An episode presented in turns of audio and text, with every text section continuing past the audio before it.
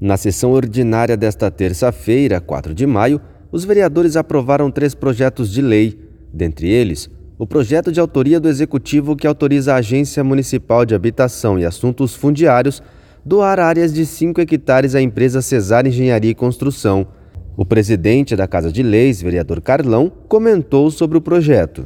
Essa é a contrapartida né, que a prefeitura está fazendo junto com essa empresa para gerar novas moradias em Campo Grande. E no contrato exige que, a prefeitura, que essa empresa tenha essa área. E a prefeitura não está doando essa área, está fazendo uma permuta, está trocando essa área em troco de apartamentos.